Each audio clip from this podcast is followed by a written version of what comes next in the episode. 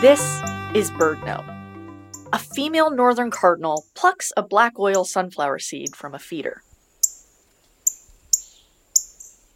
Just then, a Cooper's hawk in a nearby tree dives at the cardinal.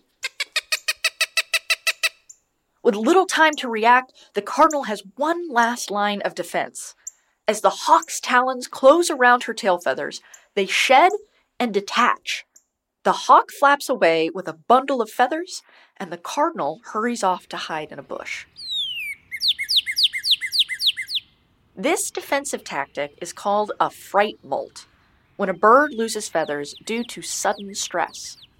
This usually involves feathers near the tail or rump, where they're most likely to be attacked as they flee.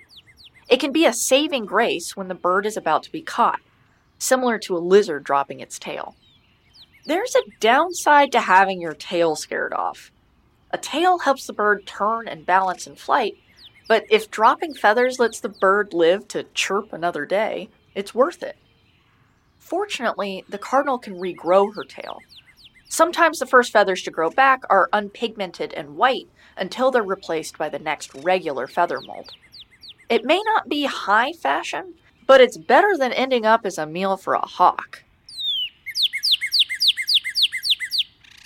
For BirdNote, I'm Ariana Rimmel. Today's show brought to you by the Bobolink Foundation.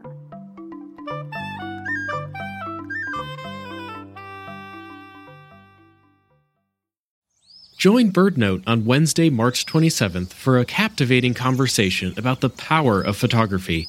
A panel of esteemed photographers will share their experiences, breathtaking captures, and insights into how stunning imagery can inspire action for birds. Plus, stick around to hear the winners of BirdNote's 19th birthday photo contest. Register for free at birdnote.org.